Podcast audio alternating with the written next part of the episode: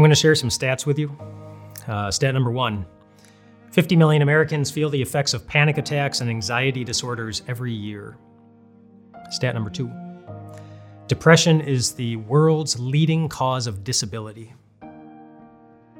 Number three, people in the 20th century were three times more likely to experience depression than people of the preceding generation. Number four, 16.2 million American adults suffer from major depressive disorder, which is one major depressive episode per year. Anxiety and depression is a big deal. And you know what's true about all those, each of those four statistics? That was before a worldwide pandemic hit. That's when those stats were from. Since the worldwide pandemic that has shut down so much around the world and disrupted so much of our lives, some more stats, mental distress has increased by about 700%. Another one, calls to the National Suicide Hotline have increased by about 600%. Prior to the pandemic, 3% of parents reported experiencing severe distress. 3% of parents. After the pandemic, that 3%, it jumped to 37%. A lot of people feeling stressed, anxious, depressed. And if that's you or someone you love, feeling sad, overwhelmed, discouraged, it doesn't necessarily mean you're doing something wrong. In fact, there's one person who can relate pretty well to how you're feeling Jesus. Jesus can. In the Gospel of Matthew, on Maundy, Thursday, the Bible gives us some very descriptive words to describe the emotions that were cycling through Jesus. It says this says then Jesus went with his disciples to a place called Gethsemane, and he said to them, Sit here while I pray, while I go over there and pray. And he took Peter and the two sons of Zebedee along with him, and he began to be sorrowful and troubled. And then he said to them, My soul is overwhelmed with sorrow to the point of death. Stay here and keep watch with me. Sorrowful, troubled, overwhelmed with sorrow to the point of death. In other words, his emotions were nearly killing him already hours before his crucifixion. And if it would be wrong to feel those things, then of course that would make it a sin. But of course, Jesus never did such a thing. He never sinned. Feeling overwhelmed, feeling sorrowful, it's not an indicator that you're necessarily doing anything wrong. It's just a reminder that we live in the same troubling world that Jesus himself did. A world that has the potential and the ability to have a very powerful effect even on the God that we believe in. That's the kind of world that we live in. And why did it why did the world inflict that pain on Jesus? not by accident, but because he chose it. He was sorrowful and overwhelmed, even to the point of death, because he wanted to guarantee that whatever it is that's causing you anxiety, it's not going to get the best of you in the end. That very next day, he was going to pay the price that was necessary to guarantee you that you will be part of God's family forever and the home where you will be set free from all of your anxiety, from all the things that weigh down your heart, from all the things about you about which you worry so much. He wants you to know that they're not going to get the best of you in the end.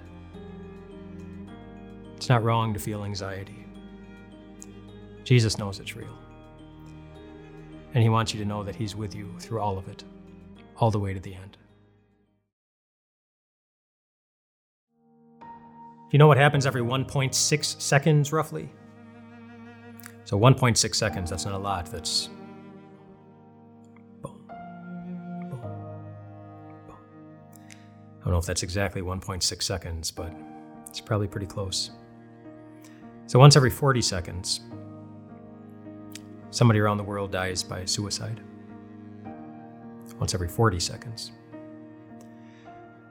But there are roughly 25 suicide attempts for every successful suicide, which means that there is a suicide attempt every 1.6 seconds. Just now, now, now, now, now.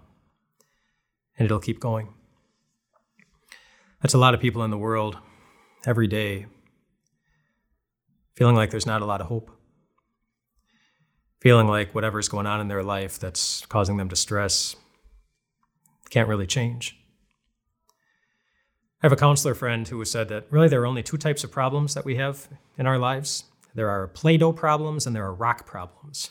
and and what she meant by that was that you know Play-Doh is something that you can you can mold, you can change, and so there are problems in your life that you have the ability to do something about. You can change it, you can mash it, you can mix it, you can make it look, you can make it look different. And I'm not going to talk about those types of problems because if you have a Play-Doh problem, then well then just go ahead and change it because you have the ability to. But there are a lot of problems that are rock problems, and of course, if you take a rock, you can't mold it, you can't change it. It is what it is, and there are a lot of those problems. And those are the ones that I'm going to talk about today, the rocks. And if you're in a rock situation, something that's really hard that you can't change, I want you to I want you to think about Joseph in the Bible. Because he was in a lot of those situations. He couldn't change the fact that his brothers hated him. He couldn't change the fact that his brothers sold him. He couldn't change the fact that he had been ripped away from his father. He couldn't change the fact that despite his best efforts, people kept forgetting about him and neglecting him and throwing him in prison, and that bad thing after bad thing after bad thing after bad thing was happening, even though he was doing good. He couldn't change all these bad things. He also didn't see coming at the end, after God had elevated him to the second highest position in all of Egypt, basically the entire world. He couldn't see the day coming when his brothers who sold him would walk in many, many years later. And after his brothers realized who it was that was standing in front of them, the brother that they had hated, the brother that they had sold, they were afraid that Joseph was going to do something bad to them. He's going to take revenge. But instead, Joseph said something really significant. He said this He said, But Joseph said to them, Don't be afraid. Am I in the place of God? You intended to harm me, but God intended it for good, to accomplish what is now being done, the saving of many lives. And there's a particular two word phrase in there that is just absolutely, absolutely key in how we deal with those rock situations. And it's the two word phrase, but God. He didn't say that, I know you guys didn't mean it. You know, he didn't say that. He said, What you intended to harm me. He couldn't change that. But God took that very bad thing that he couldn't change and he changed it into something really good. And the God that we believe in has a long track record of doing just that. The Israelites were trapped between the Egyptian army and the Red Sea. But God stopped the army, and he opened up the waters so that they could walk right through it. Gideon only had 300 men, going up against thousands. But God gave them the victory. Peter and John were in prison. But God miraculously set them free. Time and time again and again, God's people were in a rough situation. But God came through for them, including the day when God was hanging on a cross, dead. And it looked like there was no hope at all. And there was nothing anybody could do to change it. But God rose again and showed that he truly is more powerful than anything. There is always a but God waiting for God's children that allows us to have hope moving forward. That whatever situation is taking it away, it's not going to get the best of us in the end. But for some of you, maybe you know somebody who lost so much hope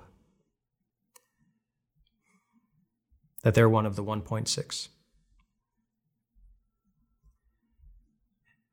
And maybe they succeeded. And you might wonder where's hope for them?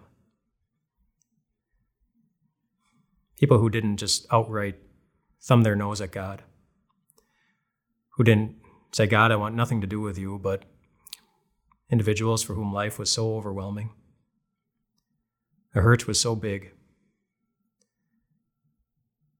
that it made them really weak. And in a moment of extreme weakness, maybe it got the best of them. Where's the hope in that kind of situation? I see some hope in Genesis 21 with Hagar and Ishmael.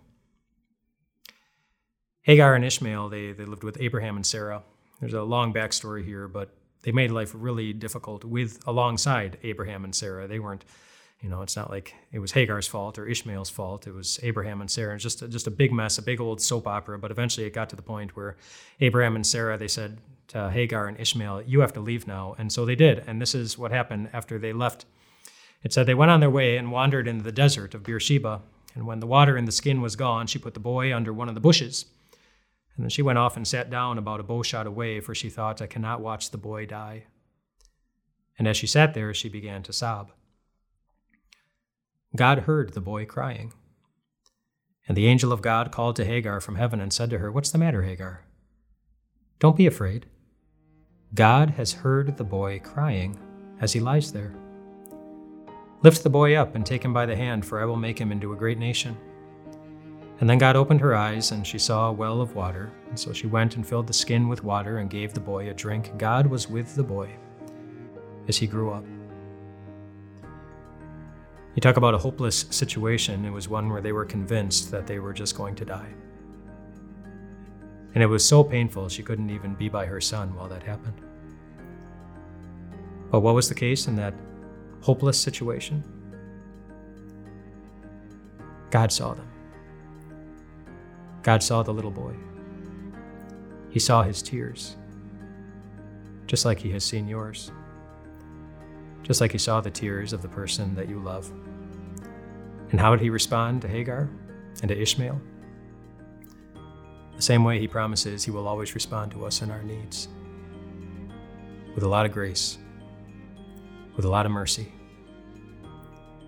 We see that at the cross of Jesus, where God, without us ever asking, put his son on a cross, and he had mercy on us.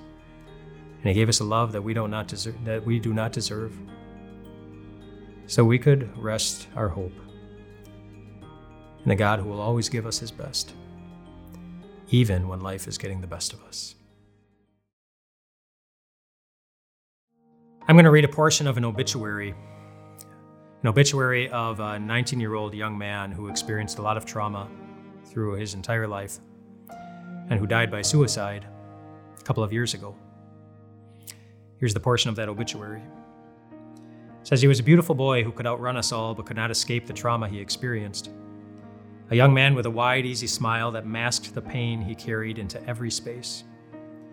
He spent much of his time anxious and depressed, angry and exhausted. His mental health diagnosis ranged depending on the doctor and the day. His symptoms and behaviors shifted with age and circumstance, but what did not change was his belief that there was something so fundamentally wrong that he was unworthy of goodness, peace, joy, family, and love. And the word that jumped out at me in that section was the word unworthy. He felt he was unworthy. And that's not an uncommon feeling. We all feel unworthy at different points in our lives, unworthy of all those same things, unworthy of the best things we can give one another, and unworthy of the best things we can receive from God. It's been that way from the beginning. Adam and Eve felt entirely unworthy when God promised a Savior would come and save them from their sins. The Apostle Paul felt entirely unworthy when Jesus stopped him on the road to Damascus one day when he was still Saul and said and introduced himself as the Jesus that you've been persecuting, Saul. And then Jesus made him into the greatest missionary the world has ever seen. The Apostle Peter felt unworthy when Jesus, after he had risen from the dead, reminded Peter that you denied me three times, but then still entrusted him with the most valuable part of his entire kingdom his own flock, his own sheep. King David felt very unworthy after his sin, after his sin with Bathsheba. In fact, he wrote down exactly how he felt in Psalm 32. He said, When I kept silent, my bones wasted away through my groaning all day long, for day and night your hand was heavy on me. My strength was sapped, as in the heat of summer. That's David expressing his guilt. That's David expressing his unworthiness. But those words are also something else. Keeping silent, bones wasting away, groaning all day long. God's hand was heavy on him, strength was sapped. You know who else that describes? It describes Jesus hanging on a cross, knowing all the ways that we are all unworthy of God's greatest love, and yet He chose to give it to us anyway. And because of that, we get to believe what we read in 1 John chapter 3, which says, See what great love the Father has lavished on us, that we should be called children of God. And that is what we are. And if that's what we are, do you know what that makes us? In Christ, worthy of God's greatest care and greatest attention every day of your life. In Christ, you are worthy. If you don't struggle with anxiety or depression, chances are you know somebody who does. And you might sometimes wonder what's the best thing that you can do for them. In yesterday's video, I read part of an obituary of a young man who had died by suicide, and in another part of the obituary, his family offered some advice on on what we can do for others who are struggling with many of the same things that young man was. And so, among many other things, they, uh, they said this as part of the obituary. First of all, they said there are no easy fixes, but there are places to start. Uh, become informed about whatever it is that's, that's plaguing them. Educate yourself about the types of things that people go through, how hard they are. Share your knowledge with, uh, with other people, because chances are other people are asking the same things become a mentor to somebody who's going through something rough, especially children. They often need someone to, uh, to look up to. Offer emotional supports to people in difficult situations. Uh, provide respite to people who are who are overwhelmed and not quite knowing what to do. And then here's the key line at the end. After it offers all of this advice, and there are many other things in there, but he said, "And do any and all of these things with no expectations, understanding you will be climbing uphill for much of an uncertain journey. And those of you who've had to do this, you know that loving somebody with no expectations of getting anything in return or of them changing or becoming better or improving, understanding that it's going to feel like an uphill journey day after day after day after day and very uncertain about where it's leading, that that can be hard. It's hard to show the world the heart of Jesus. Because that is exactly what he did for us. In Mark chapter 10, Jesus said it this way He said, For even the Son of Man did not come to be served, but to serve, and to give his life as a ransom for many. Now, he had expectations. He expected that the people he loved were going to ignore him. He expected that the people he came to save were going to pound nails in him. He expected that the people he longed to spend eternity with were going to kill him. That's what he expected. And yet one day he climbed up a hill anyway, knowing exactly what would happen. He would die. We would be forgiven and you would be given the right to walk through life expecting that you will receive the very best that God can ever give. And if He has given nothing less than His entire life to give you heaven, and the people you love heaven, then you can remind the people you love that they have the right to expect that He will be with them too, day by day. And you also you who know how hard it is to carry your own crosses and to love with no expectation, you can also expect that He will give you all that you need to. If somebody is filled with anxiety or depression or hopelessness, then that probably often means that they are not filled with joy. And so how do you fill how do you fill how do you fill them with joy? Or how do you become full of joy when you're full of all those other things? Maybe we get some clues from looking through the book of Philippians. The book of Philippians has a nickname. It's called the Book of Joy. And the reason it's called the Book of Joy is because the Apostle Paul, who wrote the book of Philippians, he's obviously very joyful when he's writing it. I mean, his joy just kind of leaps off the page. Read through the few chapters of Philippians and you'll see that. He's just, he seems very, very happy. And it's very interesting that it's called the Book of Joy and that the Apostle Paul seems so full of joy when he's writing it because he was writing it while sitting inside of a prison. After he had been tortured, after his life had been threatened, after he'd been pelted with stones, after he had nearly died multiple times. And he was sitting in a prison not because he did anything wrong, but because he was preaching about Jesus Christ. So you might think that, well, someone in that kind of situation, that what do they have to be joyful about? We get, we get a clue into what brought him so much joy by looking at the words that he used in the book. In the book of Philippians, there are 104 verses. And if you read through those 104 verses, do you know in how many of those 104 verses he mentions Jesus or Christ, you know, some, some form, some name associated with, with the Jesus that he believed in? 40. 40 different times, which means that he was mentioning the name Jesus. He was thinking about Jesus once every two and a half sentences. Just imagine what our words would sound like. Imagine what our thoughts would be if every two and a half sentences we brought Jesus into our thoughts and Jesus and Jesus into our minds and Jesus and Jesus into our words. But but we look at what Paul did and we we know something about him. We know that he believed that what he had in Christ far outweighed what he had in his life. And what did he have in his life? Well, not much. his life was his life on earth was probably going to end in a pretty short time, and he knew that was coming. But what did he have in Christ? The same thing you do. I'm going to read just some of the passages in the Bible that, that tell us what we already have in Christ. It says, You are approved in Christ. You are sanctified in Christ. Grace has been given to you in Christ. It is God who makes both us and you stand firm in Christ. He anointed us. There is now no condemnation for those who are in Christ. God reconciled the world to himself in Christ, not counting their sins against them. In Christ, you who once were far away have been brought near to God. In Christ, God forgave you.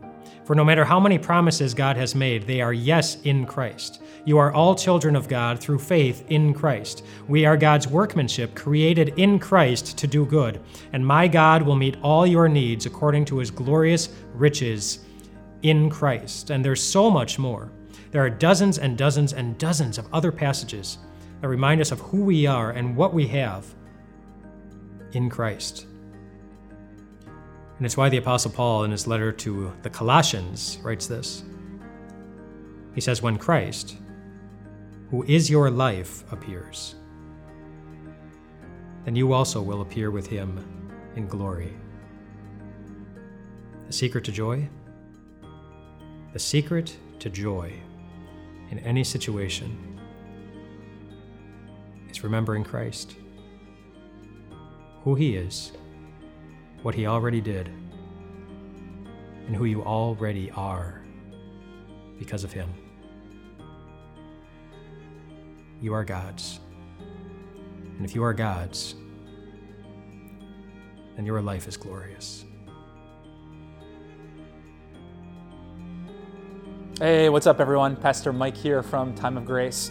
Thanks so much for checking out this podcast. Uh, we certainly would love this message to reach more and more people. So if you wouldn't mind rating and reviewing this podcast, it would bring it to more people's eyes, and we pray this message into more people's hearts. Thanks for your support, and we'll talk to you soon.